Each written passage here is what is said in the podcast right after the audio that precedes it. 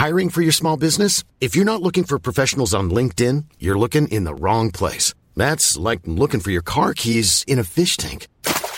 LinkedIn helps you hire professionals you can't find anywhere else, even those who aren't actively searching for a new job but might be open to the perfect role. In a given month, over 70% of LinkedIn users don't even visit other leading job sites. So start looking in the right place. With LinkedIn, you can hire professionals like a professional. Post your free job on linkedin.com slash people today. Sit, boo boo, sit, boo boo, sit. Grr, arr. Good dog. That's some bad hat hair. It's a cool show. Get any of that? Not a doctor. Bye, have a beautiful formula. Number out.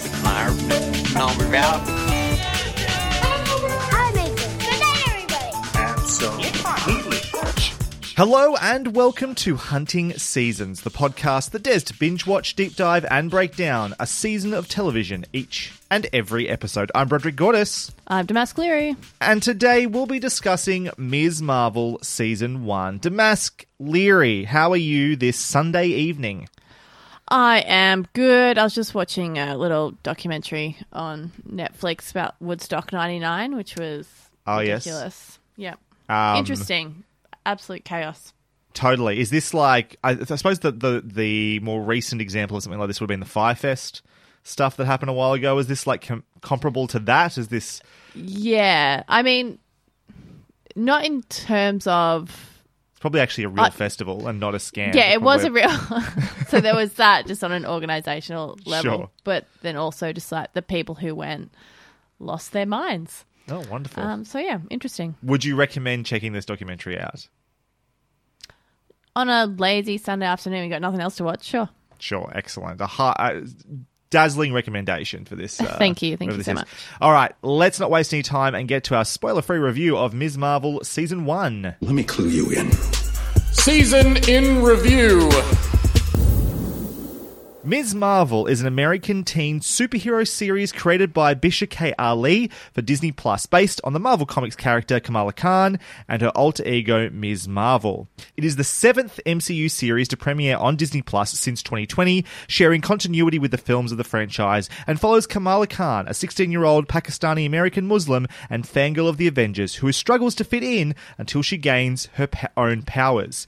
Iman Vellani stars as Kamala alongside Matt Lintz, Yasmeen Fletcher, Zenobia Shroff, Mohan Kapoor, Saagar Shaikh, Rish Shah, Arian Moayed, Alysia Reiner, Nimra Bucha, and Aramis Knight. Ms. Marvel premiered on June 8th, 2022, consisting of six episodes, each coming in at around 48 minutes, and took us approximately 4 hours and 45 minutes to watch. While a second season of Ms. Marvel has not been announced, Vellani will reprise her role as Khan in the upcoming Captain Marvel sequel film, The Marvels, slated for next year. So, Damask, before we get to our spoiler free reviews of Ms. Marvel Season 1, could you remind the listeners how you feel about uh, the MCU TV shows overall? We already know you're a fan of the MCU film series, the Avengers, and so forth, but how have you found the TV shows on Disney Plus? And also, what's your familiarity with the character of Ms. Marvel before watching the show? Uh, I love, I love, love, love WandaVision. Um, nothing has surpassed that. Uh, nothing's really come close. Although, I, oh no, mm, Loki. Loki. came pretty close. Yeah, Yeah. yeah. Um, those two definitely been a highlight. I quite enjoyed Moon Knight, but certainly had its faults. Uh, I hated what was the what was the Winter Soldier one? Uh, Falcon the Winter Sol- That's Soldier, it. yeah. I really didn't like that one. I thought it was boring as poop. um, what else have we had? Uh, we had Hawkeye. Hawkeye. Oh, that was okay, but Yeah. it wasn't like appointment TV. Totally. Um, so they've been like Oh, fine. and What If, I guess. We had What If as well. Ah, yeah. Look, I'm not gonna even bother commenting about that. uh, they've they've been fine with some really high highs for me. Yeah, I think there's like a three tier system to what's come out so far. I think there's WandaVision and Loki at the very top. Then there's like the middle ground, which is where I'd sort of put Hawkeye. And then I think the bottom tier for me is like Falcon and the Winter Soldier, Moon Knight, and What If. Um, not to say they don't have their upsides, those final shows, but they certainly didn't like make me believe that lots of these Marvel TV shows are a good idea. WandaVision Yeah. and Loki are really the only two that have made me go, boy, I hope there's lots more of this to come. Um, Uh, yeah, Hawkeye was fine. I'll put it right in the middle there, I guess. Yeah. Uh, with all that in mind, Damas, could you please give us your spoiler-free review of Ms. Marvel season one? Sure. I mean, just picking picking back off what we were just talking about, um, with those those rungs, those tiers. Look, Miss Marvel, it's it's going in that bottom rung. I'm I'm I'm afraid. Look, it's it's fine the show, um, but it is a kid show, and it feels like a kid show a lot of the time, or a teen show, a young teen show. Um, because of that, I wasn't overly invested in the characters. Um, I don't know. I, at no point did it really, really grab me. Um, I thought at least maybe some of the action or her powers might be cool, but in terms of like the direction, production design, and acting overall, it feels like a teen show. Um, I don't. I just simply don't think it's for me. I didn't really enjoy myself watching it, and Um, that's it. Well, before we move on, before to my review, will you say it's a teen show? It's aimed at a younger audience or a different audience that isn't necessarily us. But you enjoy teen shows. It's not. It's not like you can't enjoy stuff that's aimed at a younger audience or a teen audience. You've enjoyed things like um, Never Have. Is it Never Have I Ever? Yeah. Uh, And those sorts of shows, which have some similarities, I think, in terms of tone. Um, is there something about? I mean, I this sort of- found Never Have I Ever funny. Mm-hmm. Um, a lot of the other teen stuff, I usually has like at least some kind of queer bent to it that I can Sure. hook onto and like relate on that level. like sex um, education. or like yeah cute romance or whatever it is. Mm-hmm. um, but just as that like this is a superhero show and it's Mm-hmm. a superhero show for teens and that didn't really work for me Gotcha. I'm a bit more positive generally on Ms. Marvel. The more MCU shows I watch, the more apparent it becomes they largely have the same structure and share the same problems. Uh, it starts out with a promising premise slash hook and a strong first one to two episodes. It gets lost a little bit in the middle episodes. Then they have an obligatory flashback slash backstory episode. And then, no matter the genre, they have a big superhero climactic battle for a last episode. Loki stands out as being the only show that doesn't follow this pattern, I think, but virtually every other MCU show, including WandaVision for the most part, does. What sets the others apart is simply how well they execute on that formula and how much they let the flaws overwhelm their strength. Uh, Ms. Marvel doesn't break that MCU Disney Plus show formula, but is, in my opinion, one of the better outings so far uh, sitting distinctly below Loki and WandaVision, so not in that top tier at all, um, but above the rest. So probably I'm feeling like this is sort of on a Hawkeye level. I certainly liked it more than Captain America, uh, Falcon the Winter Soldier, more than What If, and more than Moon Knight overall.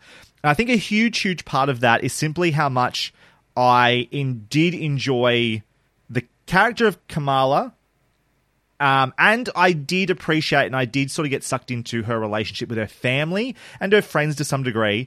Um, I, I liked being around her and around them. It wasn't necessarily groundbreaking, from, especially from like a teen show or a teen story point of view, not really. But um, I think Iman Vellani is very charismatic and I really like her as Kamala.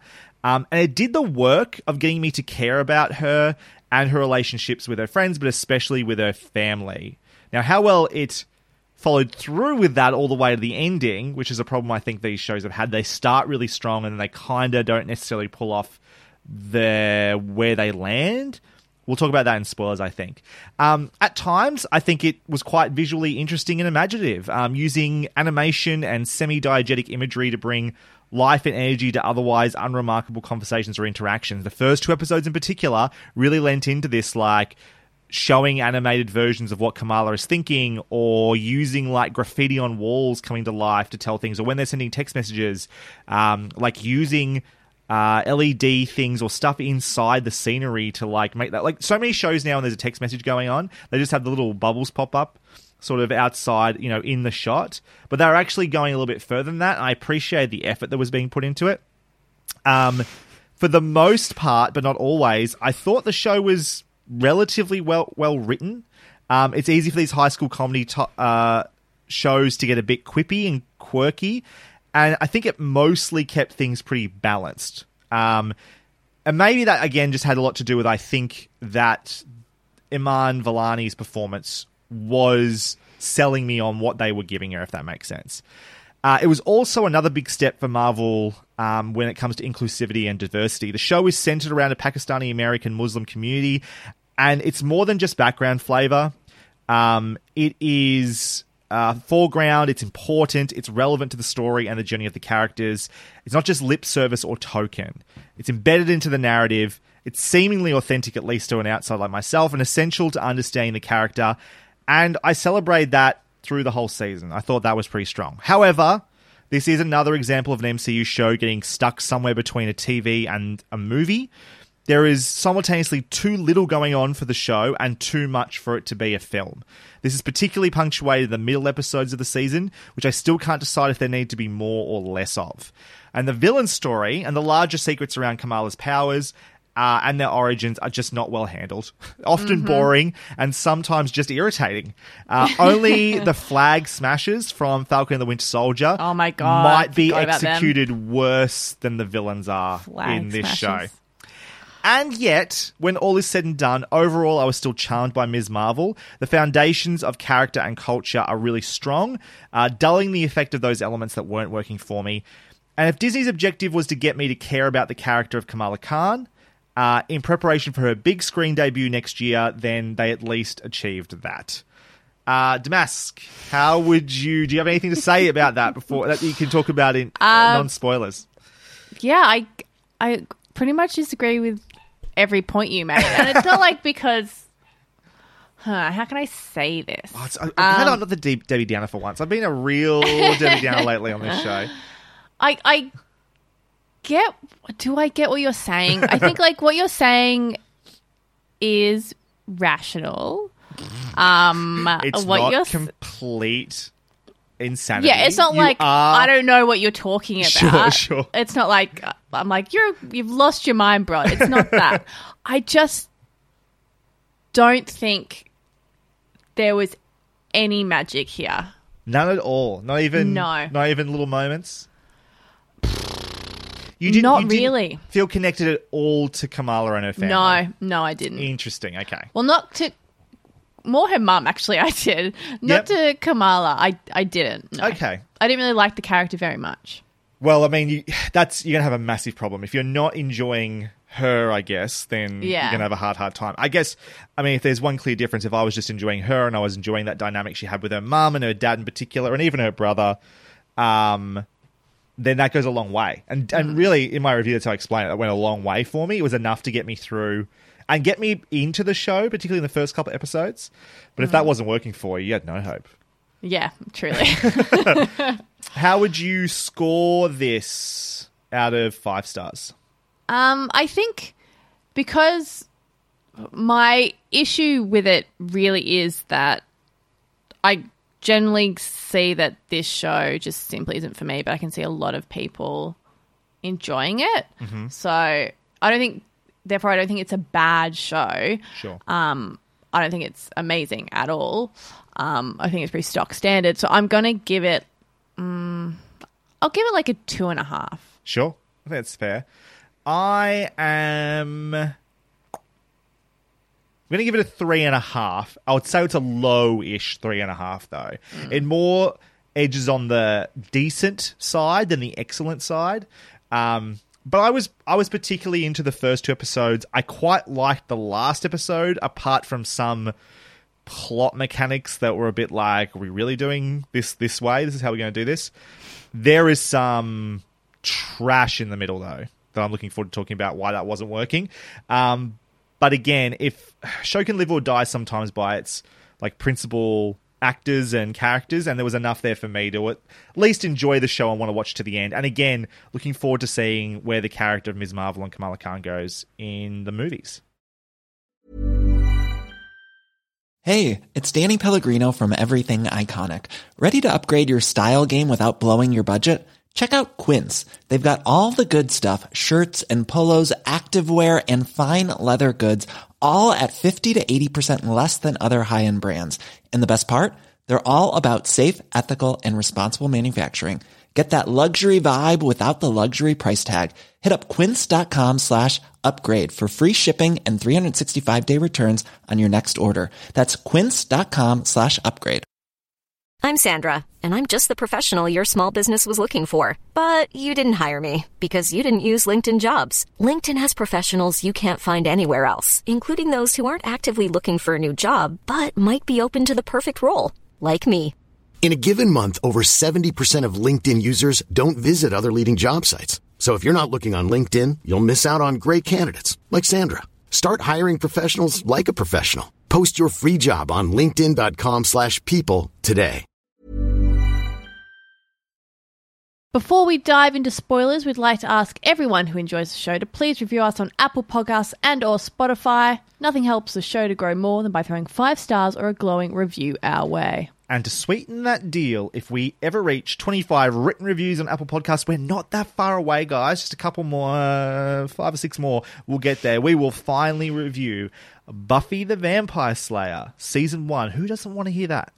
Apparently, a lot of people. Apparently All right, we would also love you to share hunting seasons with anyone in your life that obsessively wants to talk to you about TV. Shove this in their face, and it'll make them super happy.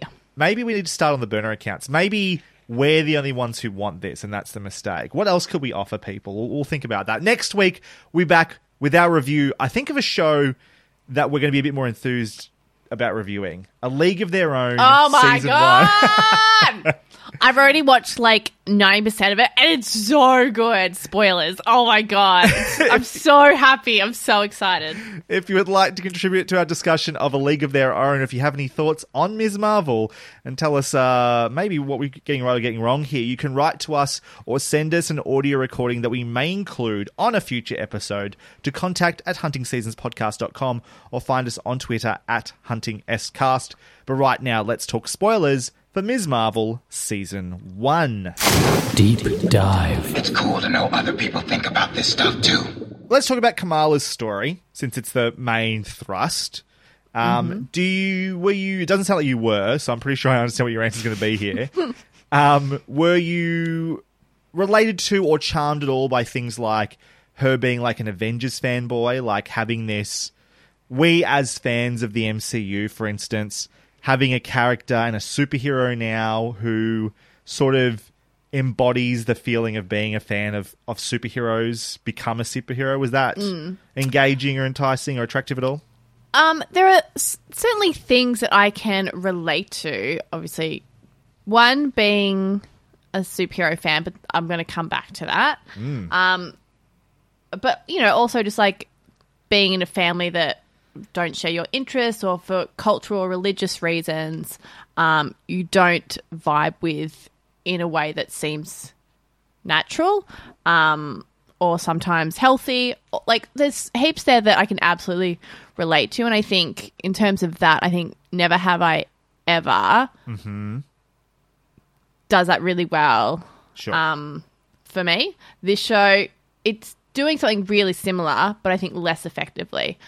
Um, in terms of being a superhero fangirl, which great concept, I just, and it's not, this isn't really a big deal, it's just something that I, I think about, um, is it gets weird because, like, there's so much, like, death and real world tragedy in terms of the universe that they belong to that it gets a bit confusing.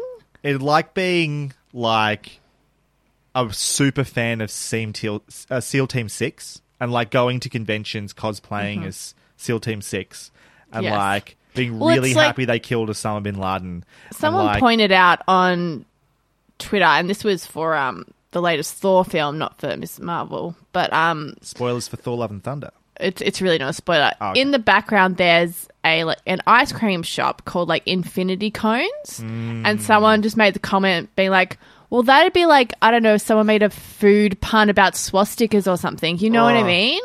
Or like Yeah. Auschwitz or something. Like in terms of their reality and what that actually represents, like it's cutesy and fun, but then it's you start asking questions about how people feel about truly tragic things ha- and terrifying things happening around them. Anyway, it's this. It's not a show breaker. It's just something Sure. that I think about and makes me go.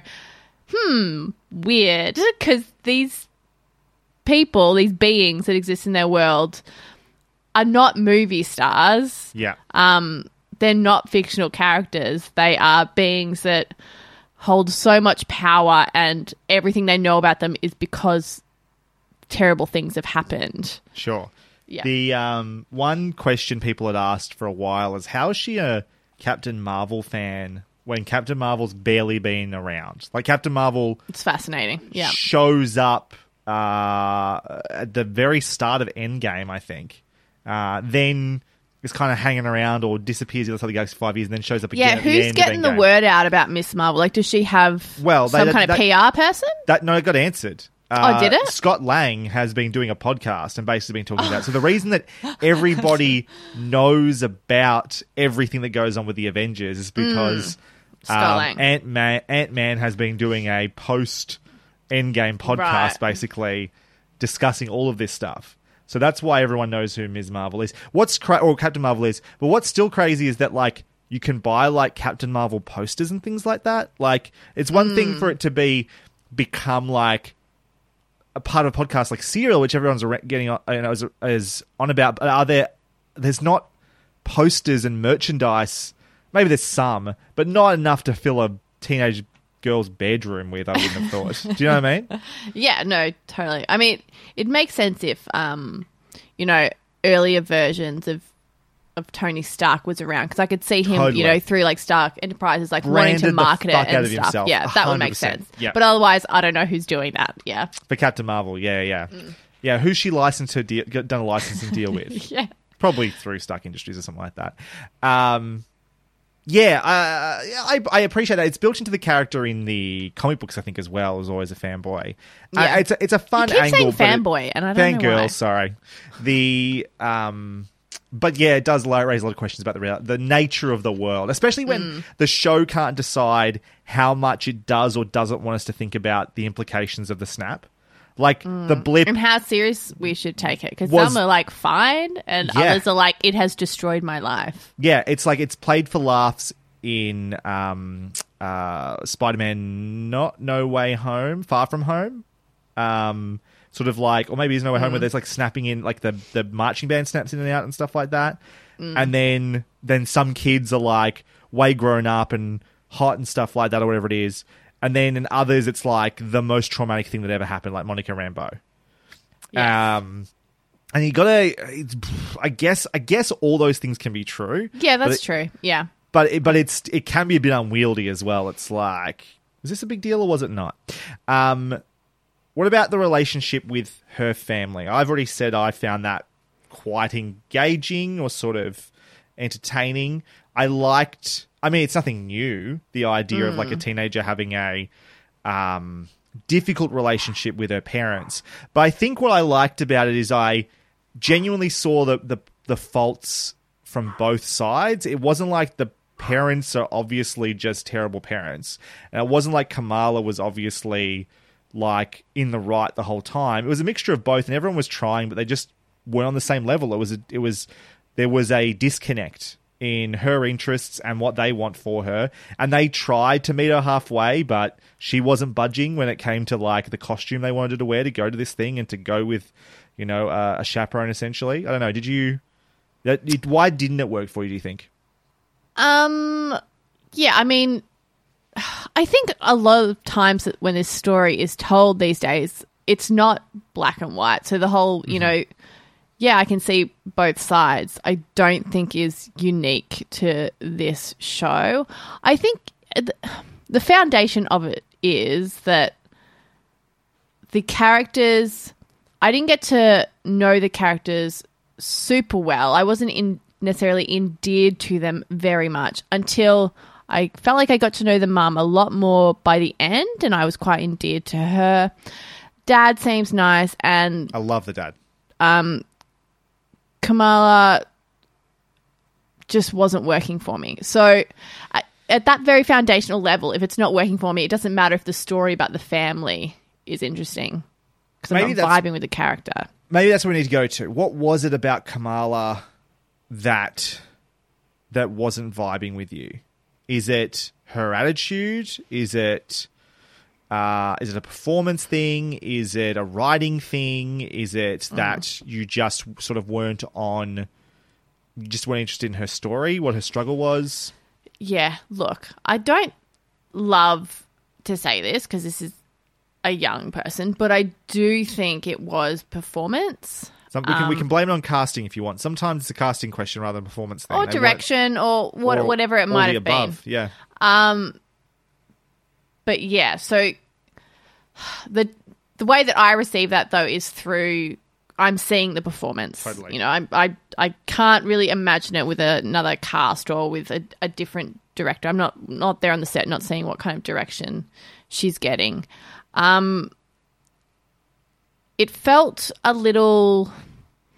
I just don't want to. I don't want to insult anyone. Um, it felt a little.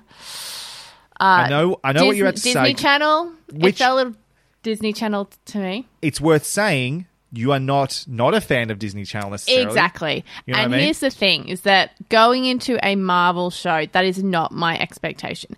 If I knew that we were like, I don't know, there was a Hannah Montana reboot. Sure. Miley was reprising the role. Oh my god, I'm envisioning that and kind of into it. Anyway, if that's what I like was Carly. Why won't they do it with uh, Hannah Montana? There's they tried no to do it with way McGuire. Miley Cyrus Can you imagine? ever going back to Disney. um, that would be hilarious. That would be fantastic. Um, yeah, they should have done it with Lizzie. Anyway, we They can't tried. go back. We can't. I know they tried. They didn't try hard enough. They They, wouldn't let her fuck. Anyway, um, if that was my expectation, then perhaps I would have been. Uh, uh, I, it's just I wanted something realer and truer, but I felt like I was seeing Selena Gomez in Wizards of Waverly Place. I wish I knew what that meant. I think I kind of do, but I cannot tap There'll into that be specifically. probably five people at home that are like, okay, yes, that makes sense to me. Ah, I totally get Um, what you're saying. But yeah, everyone else will be like, what the fuck does that mean? Um, don't, don't worry about it, okay? I'm coming from to the show from my own place, and I, yeah, I didn't love what I was seeing. Sure. Yeah, I think this is. We were sort of saying this between segments. This is probably where you and I. I was connected and you were disconnected. Whereas I was into the performance. I did. I was charmed by Kamala Khan. Um, and funnily enough, I wasn't pre the show starting. As in, when I saw the first trailers, I was a little bit, ooh, it's a teen show. I don't always have a great time with teen shows. And the little snippets we're giving us of Kamala didn't make me go, I, I'm going to like this character. I was kind of unconvinced. Um, and then, but when it, in the show, when it you know is part of the the pro- product proper, I did find her compelling and I did find her charming, and I was sort of sucked into the show, especially in those first couple of episodes where we're spending a lot of time getting to understand like her relationship with her with her friends and her relationship with her parents and her family, her relationship with her culture, her relationship with her school, with her um, being a fanboy of the Avengers, then finding her getting the powers for the first time, even things like when she meets the the guy um, who ends up being the son of the villain, and That 45 year old man that, That 45-year-old she starts man. hanging out with. Yes, Totally. go on. But like when she comes home after sort of like I think they organize a date or they've had their little like first rendezvous together and she's like listening to some music or sing along in her head Mm. and we're sort of experiencing that with her and the the lights and the camera and the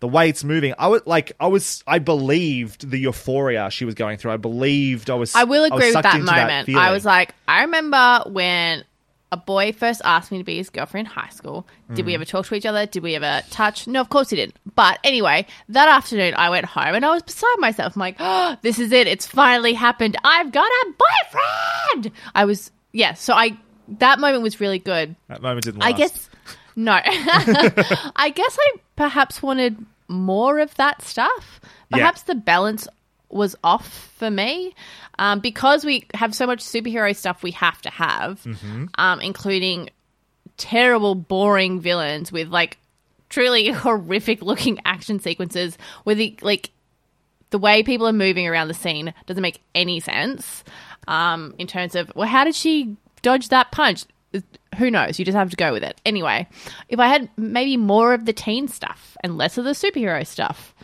um, maybe I would have been more on board. Which is weird because I love superhero stuff. Totally. But it is a problem where one of the ways that Marvel is trying to differentiate one Marvel property from another is to like, this is a superhero show, but it's a teen drama. This is a superhero show, but it's an espionage show. This is a teen show, you know, but it's, or it's a superhero show, but it's this other genre of thing. And it's been working in a, in a lot of ways, but sometimes it does hamper the effect of the genre it's trying to do because it always needs to come back to being a superhero thing. I think one of the mm. reasons that a WandaVision worked so well is because for a long time it kind of hid the superhero part of it, mm. and honestly, the weakest parts of the show were when it remembered it was a Marvel um, superhero show, mm-hmm. and then Loki stands out to me because. Because I don't know if it was much of a superhero show. No, it I was, don't think it was much. it was a super either. villain show in a way, but really it was kind of just like a sci-fi mystery. Yeah, it was fun exploring this weird world. Yeah, and Yeah. even like it's the one show that doesn't have like the big crescendo fight at the end that involves everything being big and bombastic. Hmm. It was spoilers for Loki. Two of our main characters going to like a creepy castle, having an extended dialogue scene with this weirdo, and a little mini fight between them, and like that was it Yeah. and it rocked. It was did. great and it was It refreshing. I need to rewatch that episode. That's so good. oh, I, I think the whole whole show really, um, Yeah, true. from memory, I had to get back to because it, it, it stands out as being distinctly different Mm. from all of them. And as much as WandaVision was great doing its sitcom stuff, it did fall into the superhero stuff by the end of it. I didn't Um, mind that, but yeah. I, I didn't hate it either because so much of it was strong, but it was definitely Mm. the weakest parts of that show, I think. Like when they're doing their witchy power stuff at the end, Mm. I was like, oh yeah, do we really need this? Oh, Vision's fighting himself. Do we need this? Um, Yes, yes, we did. apparently we did.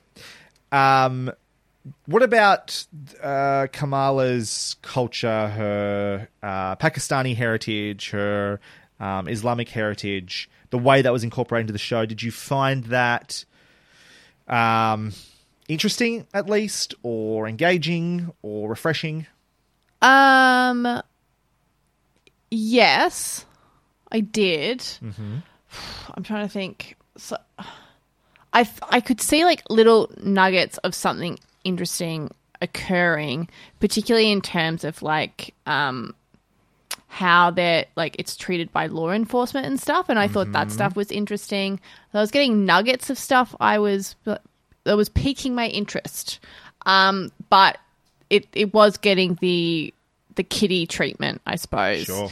Uh, in terms of like you know that mustache twirling woman who is part of that uh, government organization. What was her name? What was the character's name in um, Orange is the New Black? Fig or something? Or Yeah, yeah, it was. Fig and Caputo. Caputo, They, they yeah. were together. Yeah, gross. Um, why don't take don't take me back there, please. I never want to go back to that prison ever again. Um, Don't you want to go back for the, the ghost story, the idea we had involving Oh, I forgot about that. I still want that. yes. anyway, um, totally. That was from our Orange New Black uh, review. I don't remember what season it was, but The anyway, last one, yeah. it was the last one. Okay. Yeah. Um, so that was interesting.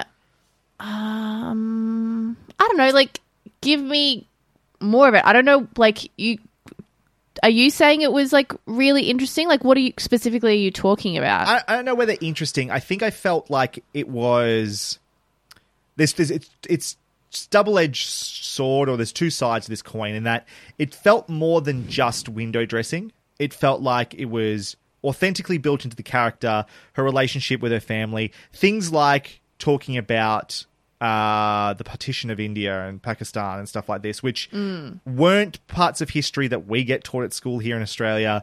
Um, yeah, that was you know- like that episode in particular was cool. I mean, I remember. I think we both first found out about partition because of Doctor Who. correct. um, which was really really opened my eyes. I was like, wait, what? I Yeah. had no idea. Um, so to see that once again um, be represented on TV was cool. So I did actually. That's probably the episode that I enjoyed the most because I was actually interested in that story in particular. Sure. Playing like like incorporating that stuff into it, real history, um, touching on a subject that a lot of people either don't know about or maybe doesn't get, get discussed enough, um, and incorporating that into the story was good. Um, her spending time at the mosque, her talking about like the struggles of being a woman in that community sometimes, uh, talking about, or just even including like the the wedding and it feeling, I think, like an authentic sort of Pakistani wedding, uh, the different Mm. celebrations they had along the way, like really incorporating that. Even the fact that her powers came from um, an heirloom that came from her grandmother that relates back to her culture, her Pakistani culture, was I think new. I don't think that's how it happened in the comic books. So making the story of Ms. Marvel more tied back to her her heritage Mm. was cool. It wasn't just I believe without having read the comics that in the comic she is um, uh, an inhuman who is Mm. exposed to like this Terrigen gas or something like that, and that's how she gets her powers. And It's got nothing to do with Yeah. any sort of like think- familial history. Yeah, I like the djinn stuff. I thought was cool. I wanted Mhm. once again, I wanted more of that. And then when talk those about that in a other loser villains were djinns, I was like, no, I wanted like cool djinns that I, were interesting. Anyway, um, but so much of what you were saying was baked in to it. It just it made sense, felt organic. Yes. Um, so in in that way, it was it was really good, which is why I don't have a whole lot to say about it because it was it's such an important f- part, like fa- fabric in the show. Yeah. Um, in just a, a it exists because it exists. You know what I mean? Yeah, and that's I think that's why I liked about it. It didn't feel it felt like they like speaking different languages, speaking um oh, I can't remember what the language is that they speak all of a sudden. Uh, anyway, speaking uh, languages other than English, allowing long sequences to be subtitled, it just felt authentic and like they weren't just putting it in for the sake of putting it in, right? Say, ah, she's got this Pakistani Muslim heritage, make sure we include a little bit of that. No, it was baked in from the beginning and the whole way through. The problem was, though, when you start talking, like the other flip side of this I was talking about is when you start including things like damage control, who are like meant to be, oh yeah, the government and authority are always going to target um, these Muslim communities more because they have this reputation for being terrorists or whatever. It's Mm. like that's in there. What did you ultimately say with that, though? Did you go far enough for that to have been a worthwhile inclusion? That stuff felt more tokenistic, though. Like, Yes.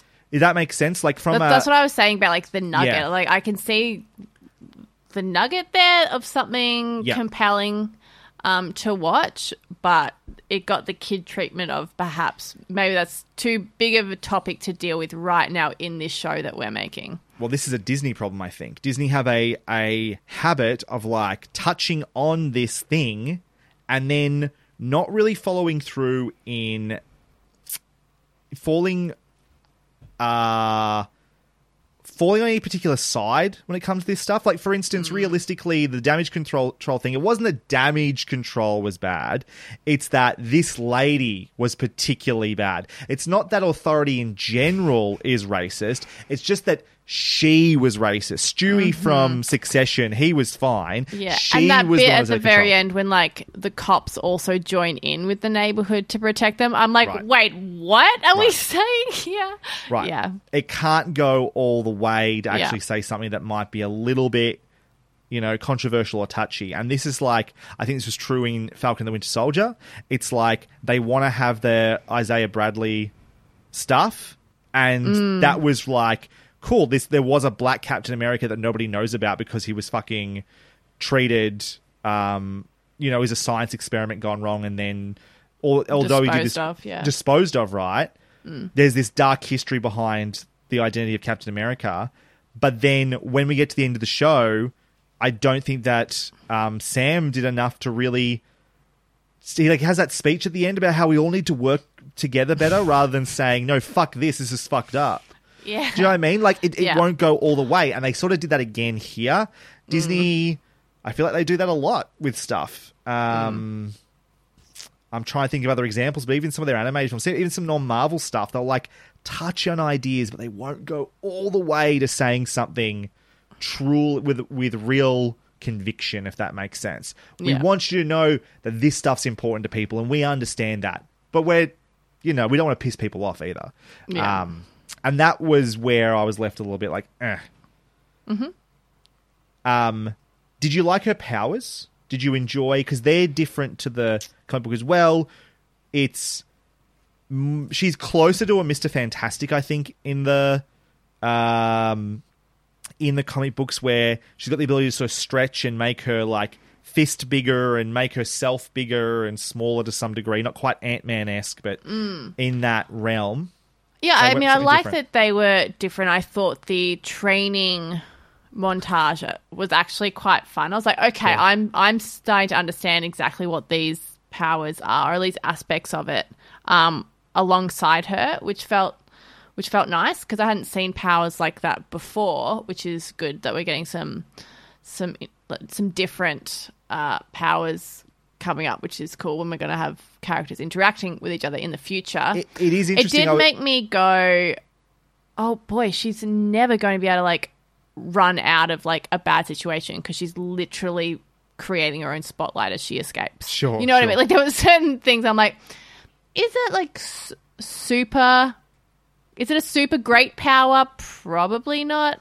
Um, but I guess she'll like it'll grow and develop in the future. It's funny. It only just hit me. I was comparing it to Mister Fantastic, Reed Richards, right, with the stretchy stuff in the comic books, Mm. and their solution was to make her more like uh, Sue Storm. They made her the Invisible Woman, in the sense that she makes like force fields and stuff like that, and that's kind of what she's doing in this. Like she creates barriers that she can step on, and she creates like domes and stuff like that, which is what Sue Storm does. Um, Is it? I thought she was just invisible. no, no, she isn't just invisible. She like creates Ah. like like shields and things like. She creates barriers, which is kind of what ultimately Kamala Or is the doing in this. defensive um, power. Yeah, it's I mean it's it's a little bit they they they've allowed her to do her embiggen thing. They've like you know she turns her like fist, she'll like cover it in that crystal light Mm. night light stuff and like Mm. hit people with it, which is probably a little bit not is more close to what she did in the comic books, I think, but still. Yeah, it's funny. They kind of just went from one Fantastic Four member to another one in a way. I did, it only just occurred to me that that was the case. Um, but I did enjoy her embiggen bit. I did enjoy the powers. I enjoyed. I think they were probably choosing to make that change because they wanted to make a TV show, but making it look not funky with her Yeah. stretching her limbs and stuff would have been Yeah, difficult on a TV budget. dumb real quick. Yeah. And so this was easier to like weird crystalline glowy stuff. Doesn't have to look super authentic. Doesn't have to be Mm. like look like real human skin stretching, for instance. Mm. And it was kind of a smart in between. It also like allowed her to do some creative stuff like the platform she like walks on stuff, which you know gives her some verticality and things like that. I, I, I liked it for the most part, but I'm also not attached to the character in the comic book, so I wouldn't blame anyone for feeling like they were let down. How did you feel about the action sequences? Um, a little bit dorky, but like she is also like learning her powers. She's not great at it to begin with.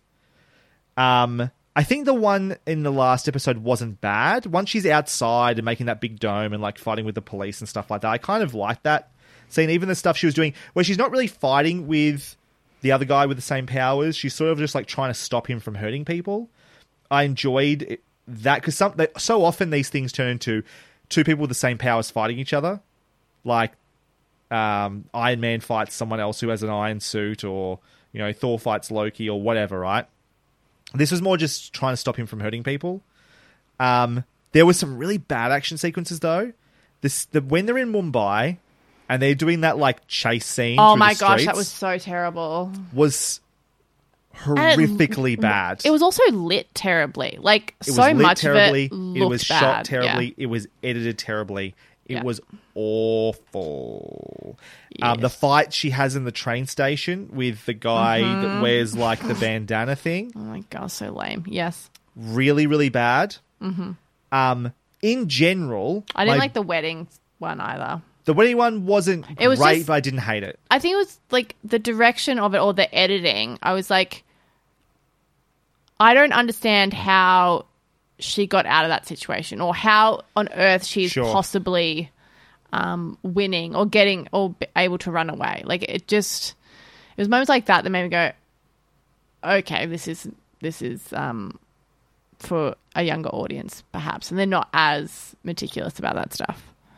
Um, the way I didn't like in the last episode the like Home Alone thing they were doing. Oh my gosh. You know, like um, they're just outside, but here's the plan. They'll Mm-hmm. I'll draw up an elaborate drawings, cartoons on a whiteboard. Yeah. Then we'll all go and do these things. They're going to take hours to resolve. Let's hope they don't come in the door any earlier than that. The confidence they have that they will not be shot exactly. is entirely unwarranted. yeah, yeah, yeah. That I don't that- care that how many sucks. TikTok followers you have. You start pelting law enforcement with any kind of projectile, they will shoot you in the face. You don't. It- well, yeah. the, the, rela- the the truth is, especially if you're a person of color, you don't have to be doing that. You just have to be in the vicinity and you'll get shot. Like, Like they were being very brave, but I wish they weren't smiling through it because then I'm like, do they not know how like dangerous this situation they are in serious mortal Yeah. danger here. Yeah. Um, in general, where I think the show was losing me the most Mm. was with the villains, like the Djinn and this Mhm. Red Dagger group they that Oh they my meet. gosh. Because Yeah. both are introduced and passed through so quickly as to be basically inert. Like they do Mhm. not I don't understand them. I don't have any. Uh, there's not enough time for me to care whether I should be sympathetic to them or whether Mm-hmm. I should hate them. The the the Red Dagger as like a secret society just seems silly.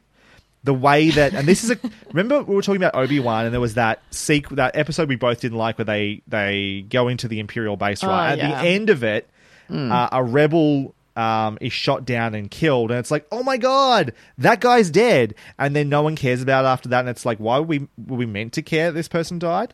Yeah. Same thing happened for the leader of the Red Daggers. Like, oh my Yes! god, He he's was- dead. That man Why had two lines.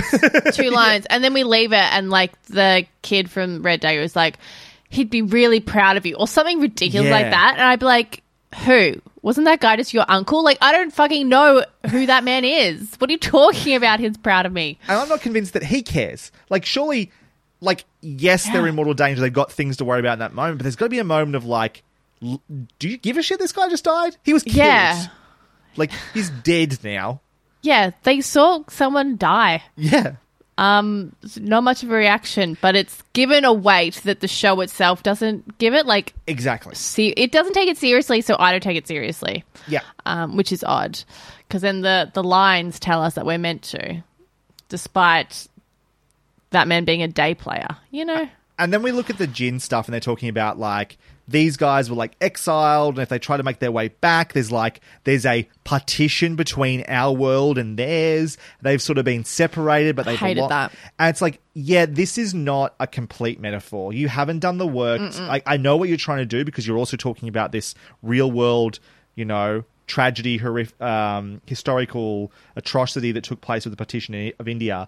But like these things don't equate, and by trying to make them equate, but not doing the work, you've done disservice to both of them, yes. and that's a I also just think like shame. if we're going to introduce the fact that she's Djinn, hmm which is a real real cool idea, and I love it.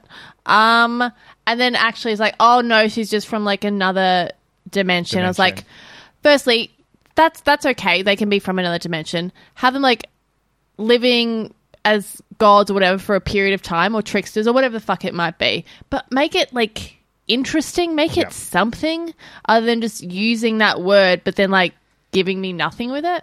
Yeah, they didn't go anywhere with it. I was waiting for them to be like, are they from the dark dimension, maybe? Which is something we're starting to maybe Mm. Something. understand a little bit because of uh, what's happening with the Doctor Strange stuff. Or, um, yeah, uh, where where are they from? Are they from a multiverse? Because we're talking about multiverses now. What sort of dimension are we talking about? Give us a bit more detail. Then there's somewhere over there, and you're never going to Oh, we don't it. even need to like continue expanding of like, oh, this is another explanation of this, this, or this, or just like, I want to.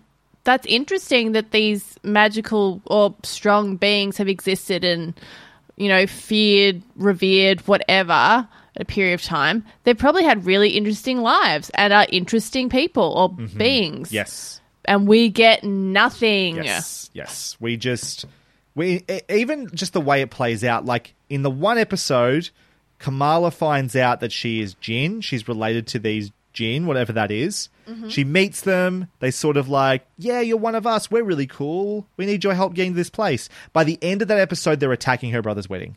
It's like they don't even follow through long enough to make you th- to give you time to to deal with them like Kamala making that mistake, if that makes Yes. sense. That that that it tr- in trusting them, it doesn't it doesn't last more Yeah. than an episode. They're introduced. She and- spends one afternoon with them.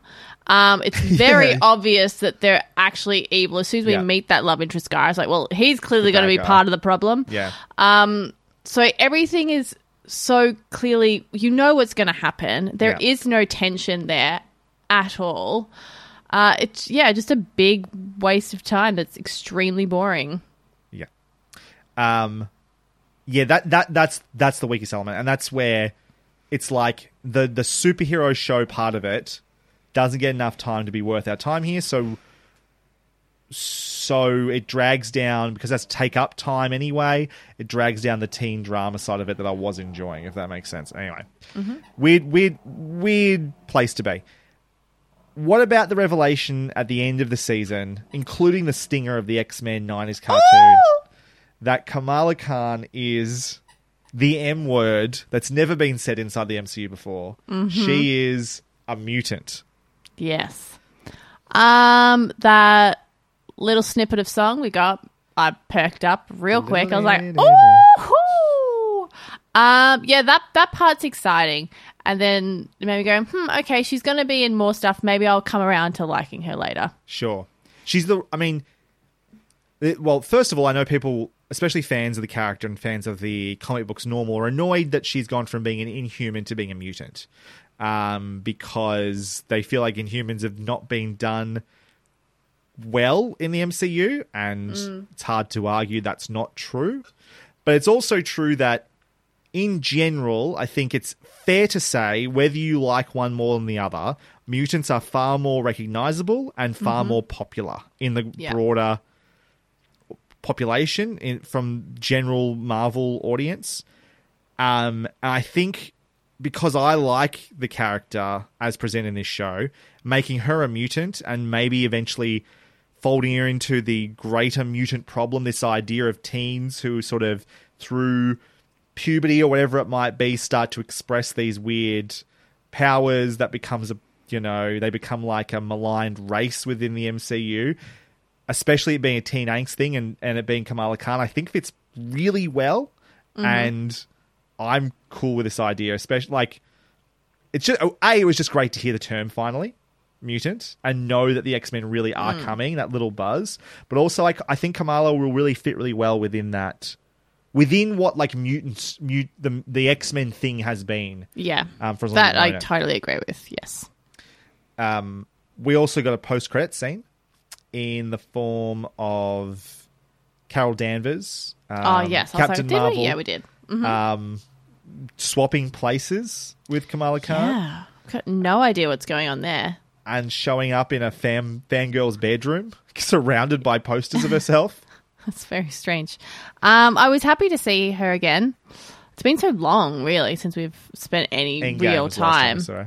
Yeah. Yeah, but I mean, fairly, you know what I mean? Um, so, yeah, I'll, I look forward to see, seeing her again in something more significant and also th- her not having that short haircut because I hated that haircut. It's so awful. The one she had in Endgame, the one that's like the Oh, it's the so bad. thing. Such a bad wig.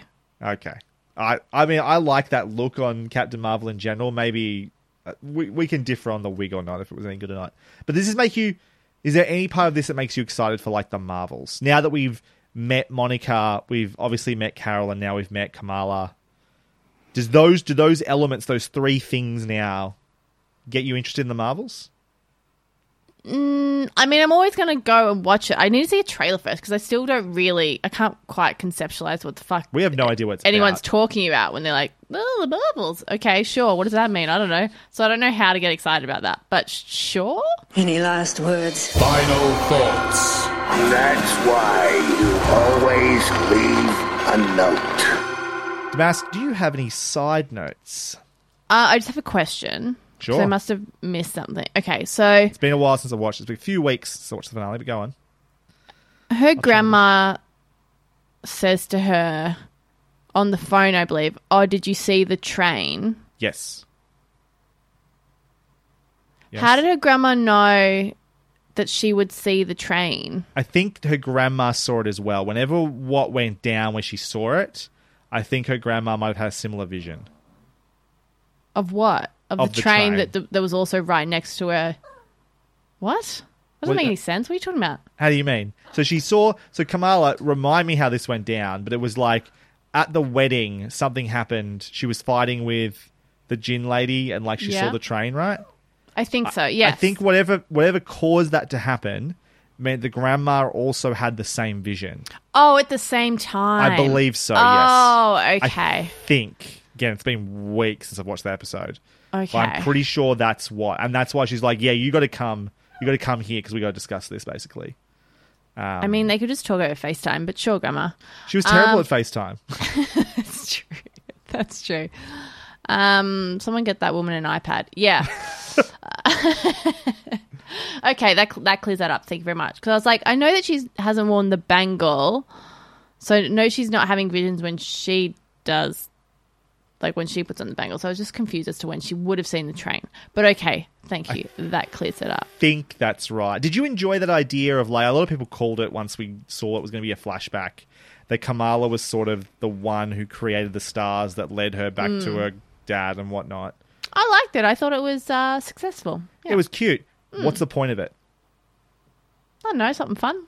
Yeah, it's one, it's one of those weird What's things. the point where, of any of this? I don't know. Well, th- th- it, it was a question I was left with. Is like, okay, that's what's going to be, but what does that mean ultimately for Kamala to be the one who like did this thing? To be a like we're invoking time travel, which Mm-hmm. is a big deal in the MCU. It's only really happened one time, and it was a huge fucking deal when they did it. That was an Endgame, right? So now Kamala can just sort of magically time travel, and it turns out it was a bootstrap paradox where she was always there Mhm. and did that thing, was always going to do it. I don't know. It felt like it should have been more meaningful. It should have. Also, just like from a story point of view, I didn't feel like it. Yes, she got to sort of be there in that moment and maybe be a part of that history that she's heard about so much from her parents.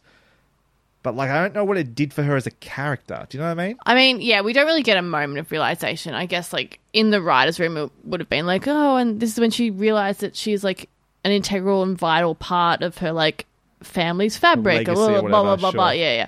Um, I guess that probably was the purpose, but do we see that on screen necessarily? No. actually this same sort of around the same time episode 5 right we've spent the whole series where uh kamala's mum is worried about her you know setting her a curfew she's grounded she can't do these things anytime she messes up and does something without telling her mum she's in trouble and then just all of a sudden is like, oh, you're a superhero with superpowers having deadly fights. This man over here is dead because of this thing you were going, you were doing a chase through Mumbai. I trust you now. What the fuck? Doesn't make any sense. No, it does not. She should be horrified. Yep. Yep. Yep. And yet yep. you said that was the relationship that you were most attached to. Like when no, the I mum, like, the mum. I Oh, just like the mum in general. Just, I just like the mum. I Oh, came okay. to really come around to. I thought she was cute. I agree. I thought she was great and gave like a really authentic mum energy to that performance. Yes, Um, very much so. Ve- definitely.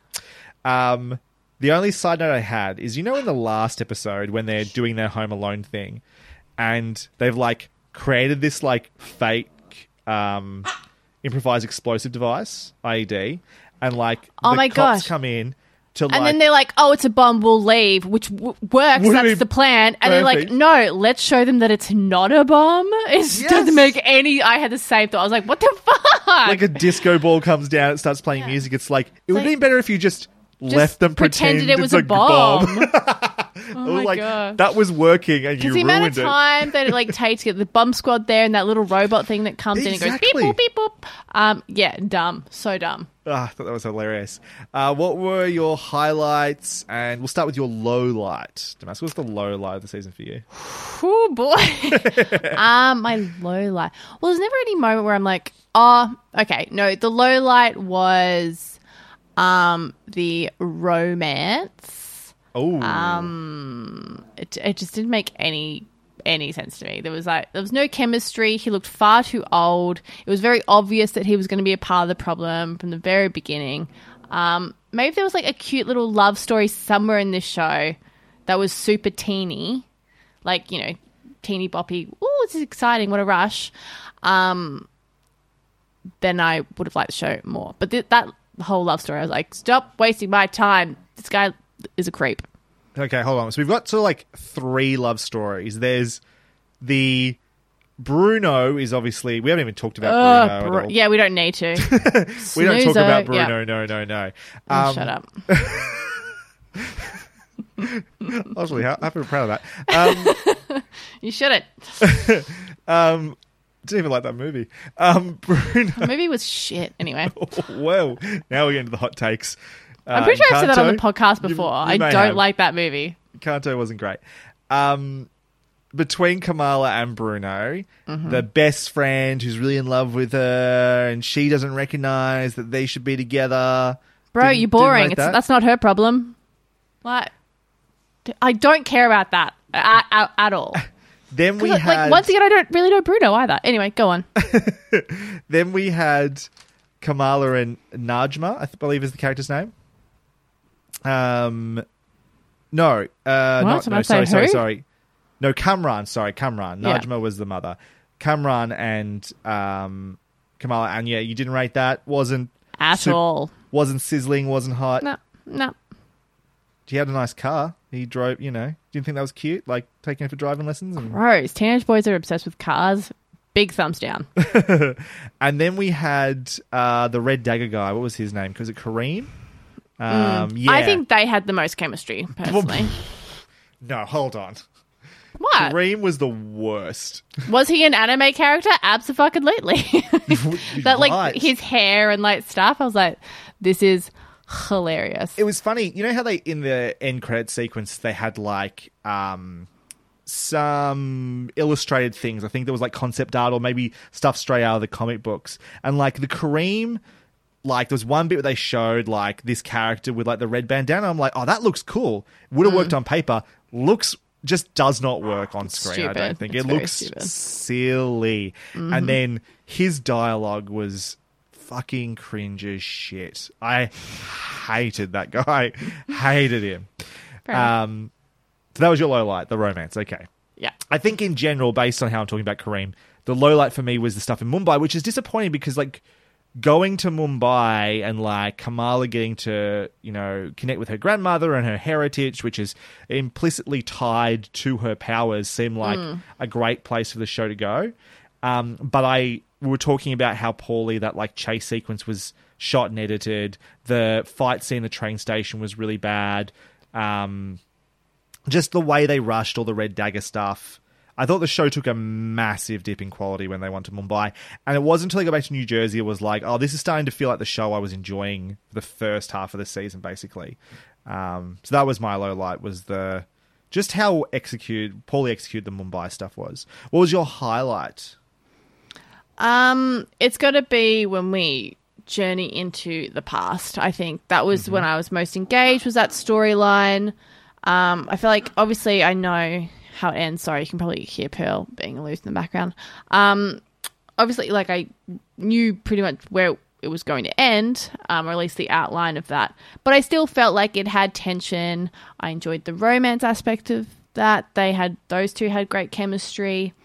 Um, it, it was very sad when she dies. I was like, ah, shit. And also just like the history of it, I am interested in. So that yeah, that that episode's going to be my highlight. Just that whole Right. episode. and and it's almost like half an episode like the, the actual sequences you're talking about with the flashback to the partition and this romance between Kamal Kamala's great grandmother or whatever it is and grandfather and it's it's like just like a short film sort of sequence, but it is well executed upon, um, and did the job it wanted to do, even if it didn't feel necessarily particularly connected or important to Kamala's ultimately the trajectory of her story. I understand why you enjoyed that sequence so much. Um, I'm just going to say Iman Vellani was my highlight. As I said, I you obviously didn't, but I connected with the performance as Kamala, um, and I'm really looking forward to seeing her do more of this. See Kamala, you know, wherever she ends up in the MCU, obviously with the Marvels next. That was the takeaway for me. Ultimately, was okay. I, I like this character now. Where do we go from here? Speaking of, where do we go from here? Predictions, hopes, and concerns um, going forward with the character of Kamala Khan or a Ms. Marvel season two. I only have one prediction. Mm-hmm. Um, the character of Zoe will be uh, queer moving forward. Um, in the episode, so Zoe's the popular TikTok girl. Sure. Yep. Um, because in the episode when they're hiding out in the school, Mm-hmm. she mentions that she plays softball. And then right after that, she's like, "Oh yeah, no, I I think Kamala should tell people when she's ready." I was like, "Oh, girl, you're coming out next season." Um, but that's the that's my only prediction. I feel like th- this is one of the most impossible ones to try and have prediction for because we know that Kamala is set up for the Marvels movie. Mm-hmm. And that's going to really open up the scope for her, you would imagine. Like, take her t- probably to the, like, cosmic, sort of spacey type stuff that we get for Marvel. Is it possible the character c- could come back from Ms. Marvel season two? Sure, but like she might also just end up getting her own movie, or mm. maybe she just gets swept up into other characters' series and crossovers and team ups. We know there's two Avengers films coming out by like 2025, I think. Um, is there room for them to do a Ms. Marvel in there? Ms. Marvel season two? What would they do with that once she's gone big? How do you come back to small? I'm not sure that's likely. Also, apparently it didn't get a lot of people watching it. Um, it got review bombed because fucking racist and sexist decide they didn't want, um, like before the, anyone even had a chance to see it, it was getting review bombed on Rotten Tomatoes and stuff like that. But also, it was coming out the same time as Obi Wan. I think Obi Wan sort of took the limelight of Ms. Marvel. Um, so they may decide that the TV stuff is just not for her. Um, I guess the only thing we can really probably glean beyond the Marvels is that she's probably going to end up somehow involved with the X Men, but that could be Yeah. literally four or five years away after we get through the multiverse saga that we're currently in. So impossible to make a prediction on that. I uh, w- yeah, she's not going to be in the X Men '97 or whatever it is cartoon, surely. Though, who knows? She can time travel apparently, so maybe. I think that's it. Thank you again for listening to this episode of Hunting Seasons. You can find more of what we do via our website, huntingseasonspodcast.com. Our logo comes from Sean Kirkpatrick, aka at Shawnee Boy Draws. Our theme song and bumpers come from Lucas Heil of Birthday Loyalty Club. Find links to their work in our show notes. You can also find myself, Broderick Gordis, on Twitter at bgordis. That's B G O R D E S. Damask, where can people find you? Nowhere. You can just, uh, if you want to get in touch with Damask, please email us at uh, the above mentioned uh, at hunt, was it Hunting Seasons Podcast? Uh, at no contact at huntingseasonspodcast.com. That's the best email address, or um, DM us via our Twitter. Uh, next episode, we'll be back to discuss A League of Their Own season one. Yeah, boy. Um, as you can tell, Damask excited for that. Uh, I am too. I haven't watched nearly as much as you have yet, but what I've seen, I've liked. I'm looking forward to getting right into it. wow, It's those good eyebrows! Stuff. Yeah, I was just raising my eyebrows. it's Brud. Just be warned. It's so gay. It's great. Excellent. In the meantime, thank you again for listening. We'll see you next time. Bye for now. Bye. Good night, everybody. Absolutely.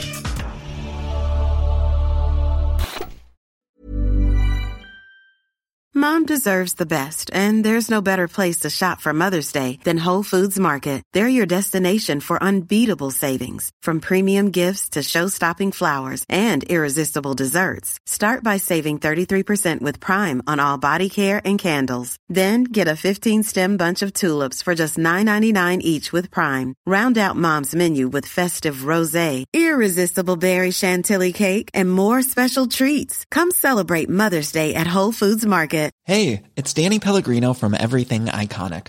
Ready to upgrade your style game without blowing your budget? Check out Quince. They've got all the good stuff shirts and polos, activewear, and fine leather goods, all at 50 to 80% less than other high end brands. And the best part?